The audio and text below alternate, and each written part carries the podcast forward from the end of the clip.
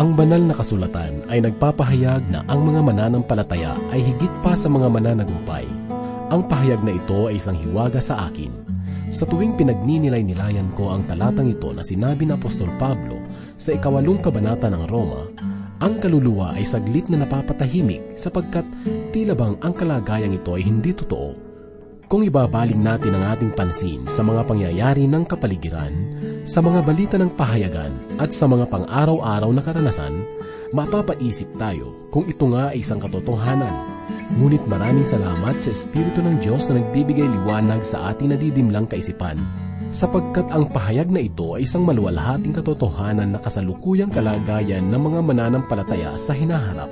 Kung mapupukaw lamang ang ating puso sa katotohanan ni Kristo, mauunawaan natin na tayo nga ay higit pa sa mananagumpay, sapagkat tayo ay may taglay na pangako na tuto pa rin ng Diyos sa kanyang panahon. Ito ang katatagan ng bansang Israel, ang pangako ni Yahweh. Ang kanilang Panginoon ay hindi mahina kundi isang mananagumpay ang pag-asang ito ang siyang ipinahayag ni Isayas sa ika-anim na po at tatlong kabanata ng kanyang aklat. At sa mga sandali ito, matutuklasan natin kung bakit sa kabila ng masalimuot na paghihirap, si Isayas ay nanatiling panatag.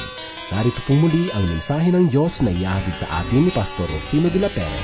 Dito lamang po sa ating programang Ang Paglalakbay. Sa ganitong pagkakataon, mapagsubok ang panahon, ang awit kong ito'y alay sa'yo. Nasa dilim, ang awit ko'y dinggin, huwag masira ang loob, tibayan ng tuhod. Awit ng pag-asa para sa bawat kaluluwa, may daratnan ginabagong umaga.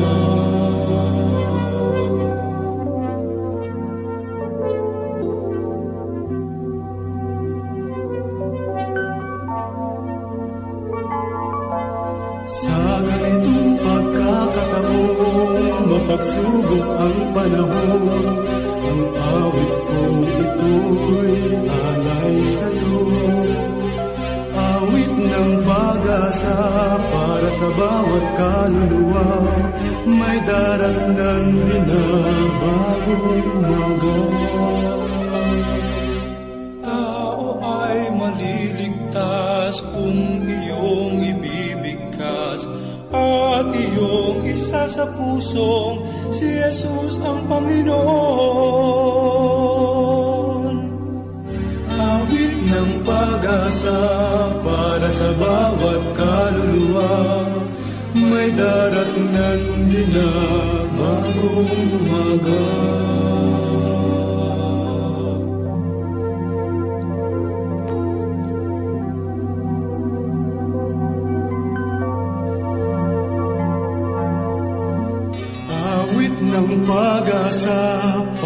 Sa bawat kaluluwa ng ating bayan at ng daigdigan.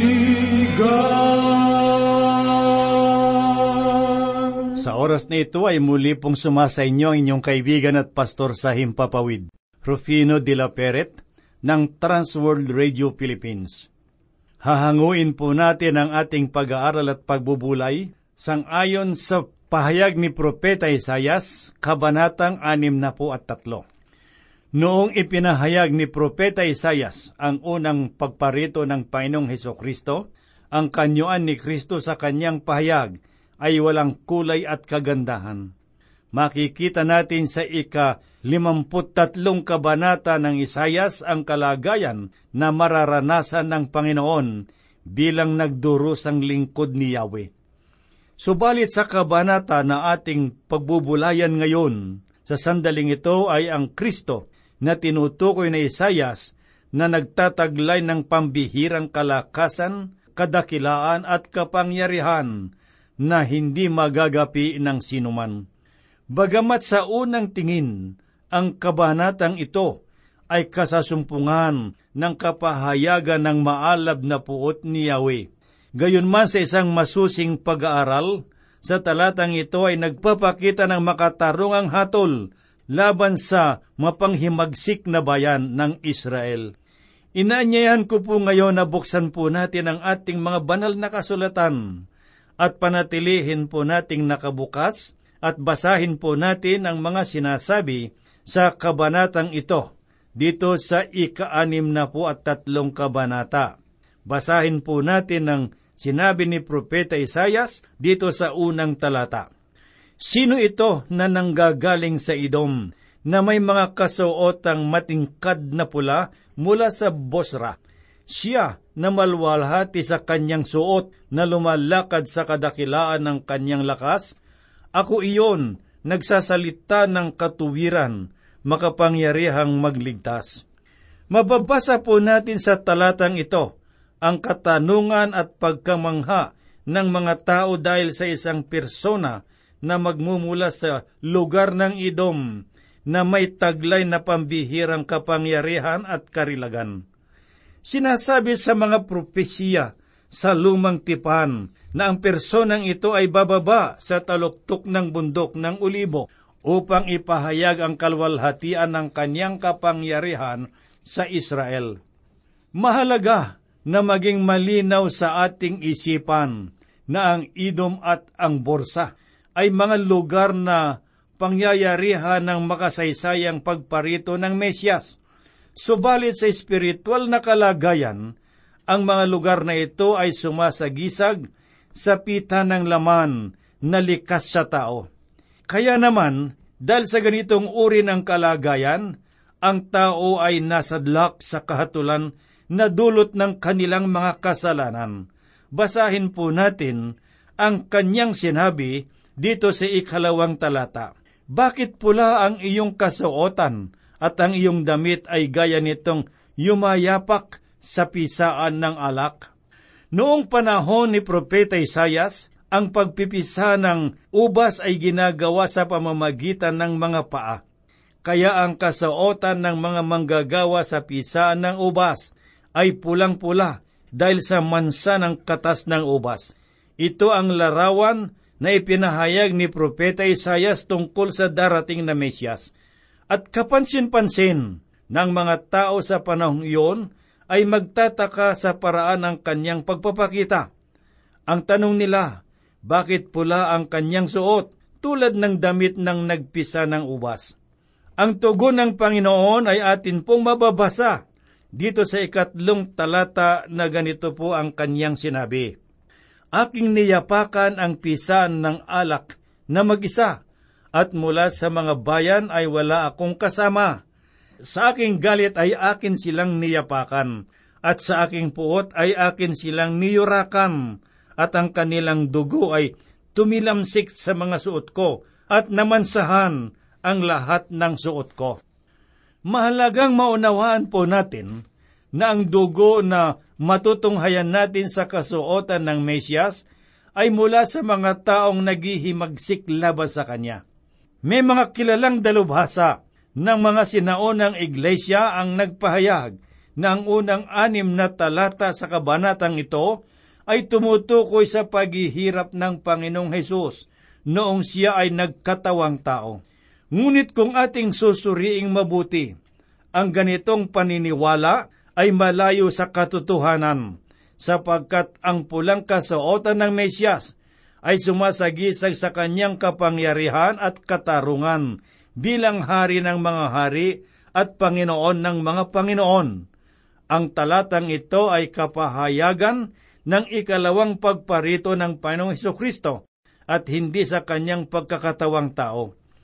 Subalit, maliban sa pagpapataw ng kahatulan laban sa mga masasama, ano pa ang dahilan ng ikalawang pagparito ng Panginoon? Sinasagot iyon ng susunod na talata at basahin po natin ang sinabi dito sa ikaapat na talata. Sapagkat ang araw ng paghihiganti ay nasa aking puso at ang aking taon ng pagtubos ay dumating. Kaligtasan ng mga taong nananalig sa kanyang pangalan, ang pangunahing dahilan ng kanyang pagbabalik isa sa katuparan ng Diyos sa pamamagitan ni Kristo ang kanyang pangako tungkol sa dakilang hari na magkakaloob ng kapayapaan at kasaganaan sa buhay at bansa ng mga Israelita. Basahin po natin ang sinasabi dito sa ikalimang talata. Ako'y tumingin, ngunit walang sinumang tutulong. Ako'y namangha, ngunit walang umalalay. Kaya't iniligtas ako ng aking sariling kamay, at ang aking puot sa akin ay umalalay. Tanging ang Panginoong Heso Kristo lamang ang ating kaligtasan. Siya ang nagtatag at nagpasakdal ng mga kalagayan sa harapan ng Diyos. Subalit dapat po nating maunawaan na hindi lamang siya tagapagligtas, kundi dakilang hukom na pagsusulitan ng lahat ng tao. Ganito po ang sinasabi sa ika-anim na talata. Aking niyapakan ng mga bayan sa aking galit, nilasing ko sila sa aking puot, at ibinuhos ko sa lupa ang kanilang dugo. Ang araw ng pagbabalik ng Panginoong Heso Kristo dito sa sanglibutan bilang isang hukom ang magiging katapusan ng lahat ng kalayawan at kasamaan ng tao.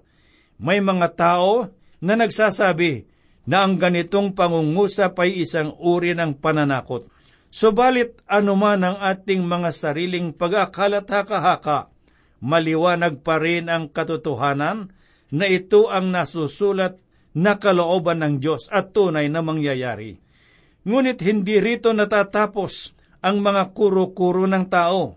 May mga nagsasabi na ang ganitong paniniwala ay hindi nararapat sa kasalukuyang panahon, sapagkat ang Panginoon ng lumang tipan ay Diyos ng digmaan, samantalang ang Panginoon ng bagong tipan ay Diyos ng pag-ibig. Ngunit ang ganitong kaisipan ay tanda lamang ng kamangmangan, sapagkat ang banal na kasulatan sa pamamagitan ng bagong tipan ay malinaw na nagpapahayag ng mabigat na kahatulan. Basahin po natin ang ilang halimbawa na matatagpuan sa aklat ng pahayag, Kabanatang labing anim, una hanggang ikapitong talata.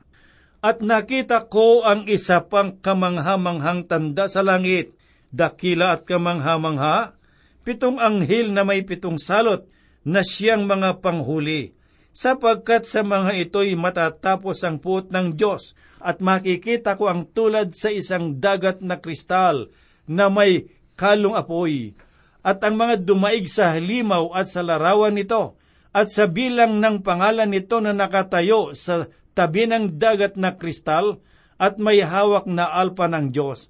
At inaawit nila ang awit ni Moises na alipin ng Diyos at ang awit ng kordero na sinasabi, Dakila at kamangha-mangha ang iyong mga gawa o Panginoong Diyos na makapangyarihan sa lahat. Matuwid at tunay ang iyong mga daan.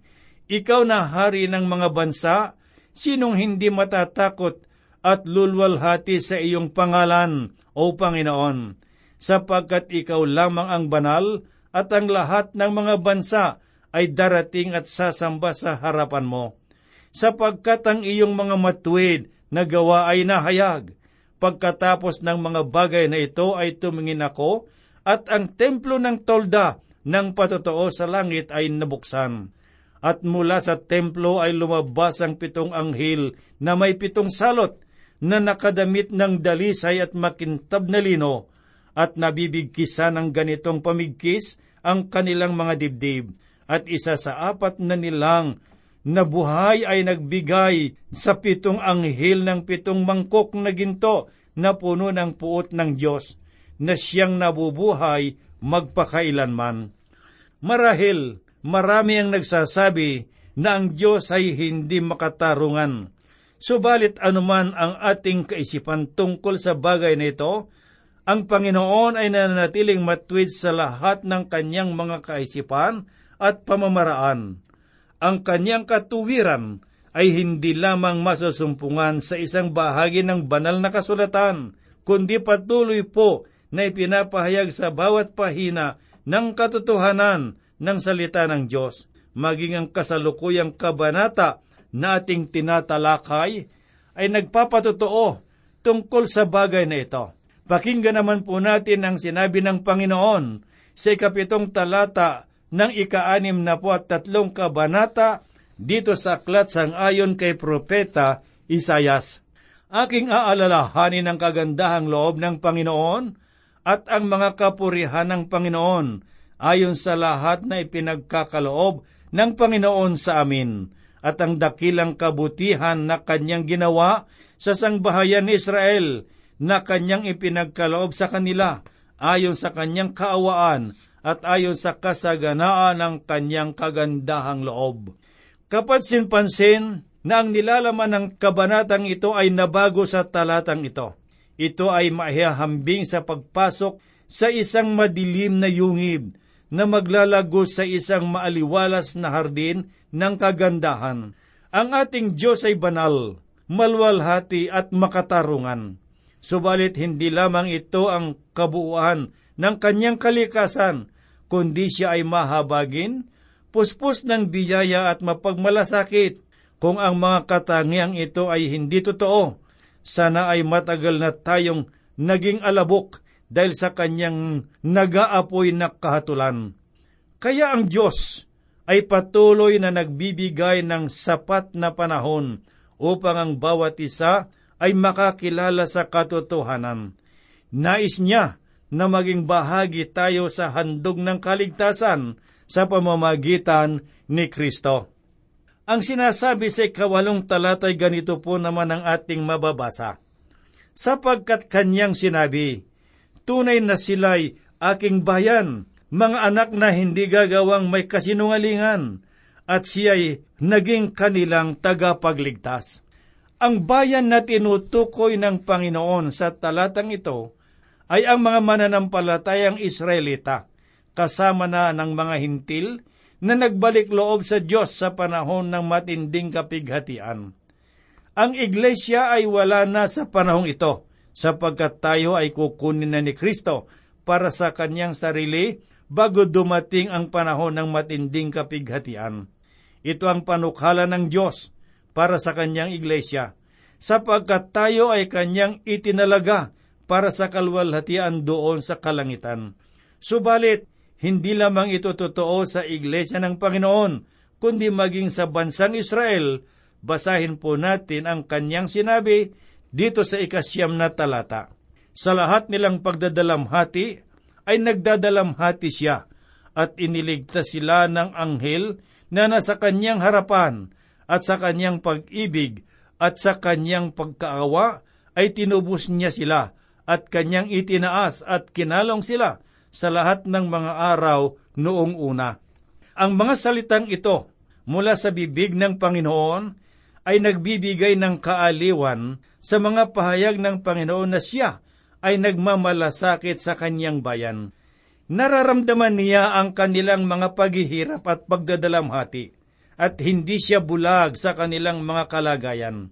Nabagamat sila ay patuloy sa mga pagsuway at paghihimagsik, ang habag at pag-ibig ng Diyos ay hindi naglalaho at hindi kumukupas, bagkus buong tiyaga siyang naghihintay sa kanilang pagbabalik loob. Pakinggan po natin ang sinasabi dito sa ikasampung talata. Ngunit sila'y naghimagsik at pinighati ang kanyang banal na espiritu, kaya't sila'y naging kaaway nila at siya mismo ang lumaban sa kanila. Ang katiyagaan ng Diyos ay kahangahangang tunay. Ito ay laging naglalaan ng panahon para sa mga makasalanan. Subalit dapat po nating maunawaan na ang paghihintay ng Diyos ay may katapusan, at ang katapusang iyon ay ang kapahayagan ng kanyang banal na hatol laban sa mga tao na walang personal na kaugnayan o relasyon sa Diyos. Ang sinabi po ng Panginoon sa ikalabing isang talata ay ganito, Nang magkagayoy naalala ng kanyang bayan ang mga araw noong una, tungkol kay Moises, nasaan siya na nag-ahon mula sa dagat na kasama ng mga pastol ng kanyang kawan, nasaan siya na naglagay sa gitna nila ng kanyang banal na espiritu. Ang talatang ito ay tuwirang kapahayagan sa kasaysayan ng bansang Israel doon sa ilang. Ipinapakita ng talatang ito ang kanilang paghihimagsik laban sa banal na Espiritu ng Diyos. Subalit ang paghihimagsik na ito ay hindi lamang sa mga Israelita, kundi sa buong sangkatauhan na tumatanggi sa katotohanan ng Panginoong Heso Kristo. Ang patotoo ng kasaysayan ay muling ipinahayag ni Propeta Isayas na nais niyang gunitain ng kanyang bayan ang pagliligtas na ginawa ng Diyos sa kanilang lahi.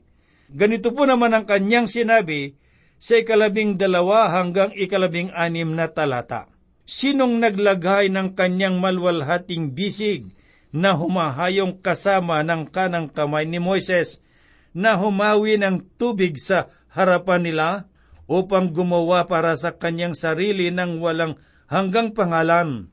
Sinong pumatnubay sa kanila sa mga kalaliman, gaya ng isang kabayo sa ilang, ay hindi sila natisod, gaya ng kawan ng bumababa sa libis, ay ipinagpapahinga sila ng Espiritu ng Panginoon.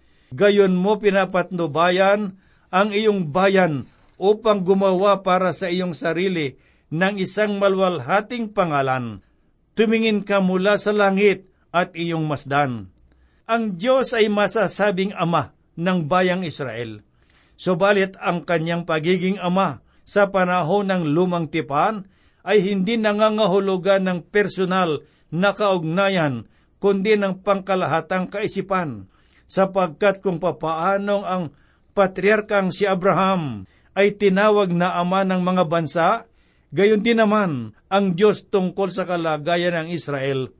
Ito ang dahilan kung bakit ipinahayag sa ikalabing siyam na talata ang pagmamayari ng Diyos sa bansang Israel Ganito po ang kanyang sinabi, Kami ay iyong pagmamayari, kami ay naging gaya ng mga hindi mo pinaalalahanan, kailanman gaya ng mga hindi tinatawag sa iyong pangalan. Ang Israel ay pagmamayari ng Diyos ayon sa tipanan na kanilang ginawa. Nangangahulugan ng kanilang mapalad na kalagayan ay hindi nasasalig sa kanilang sariling pagsusumikap lamang, sapagkat tulad ng mga hintil, sila man ay mga makasalanan. Sinasabi sa aklat ng Roma, Kabanatang 3, talatang 23, na ang lahat ay nagkasala at walang sinuman ang nakarating sa pamantayan o sa kalwalhatian ng Diyos. Ngunit dahil sa kagandahang loob ng Ama, tayo ay makakatagpo ng kaligtasan sa pamagitan ng pananampalataya kay Kristo mga kaibigan, nagkaroon na ba kayo ng pagkakataon na suriin ang inyong buhay at sarili at ngayon ay sino ang nagahari sa inyong buhay? Sino ang nagahari sa inyong puso? Ito ba ay tinatahanan ng banal na Espiritu ng Diyos? O pinagaharian kayo ng mga gawaing malalaswa at makalaman? Mga kaibigang nakikinig, ang oras ng paglapit sa Diyos ay ngayon na. Suriin mo ang iyong sarili.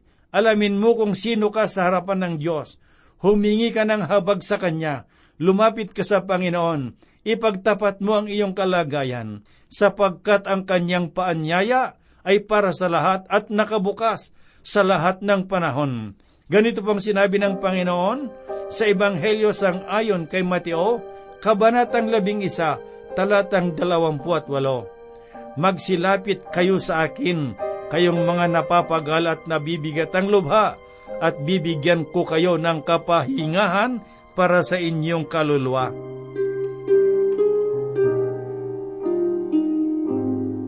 Tayo po ay manalangin.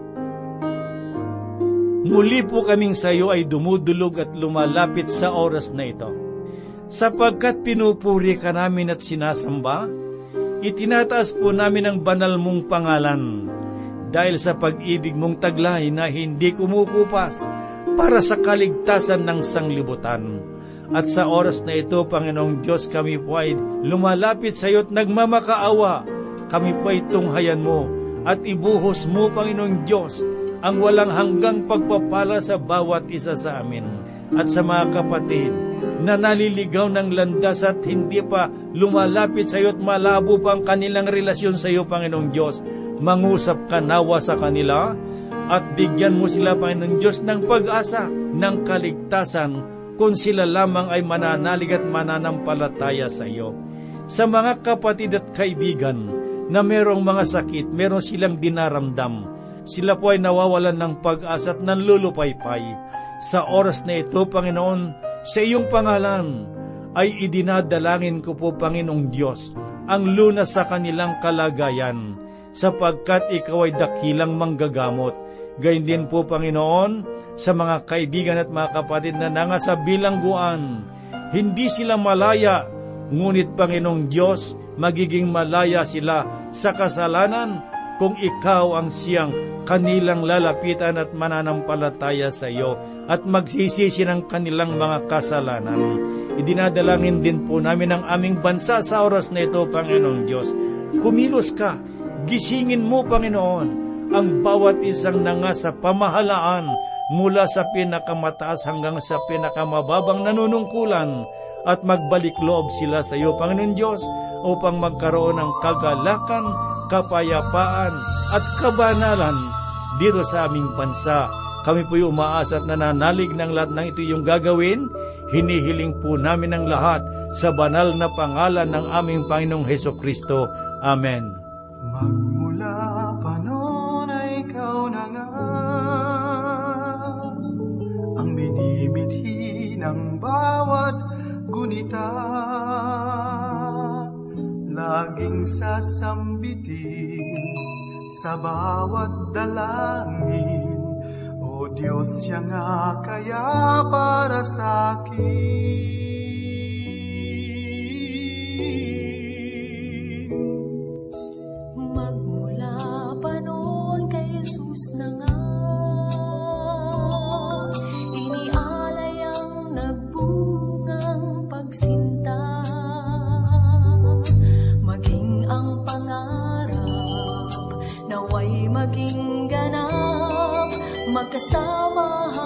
siya'y makaharap Harapin natin ang bukang liwayway. Gininto ang pangako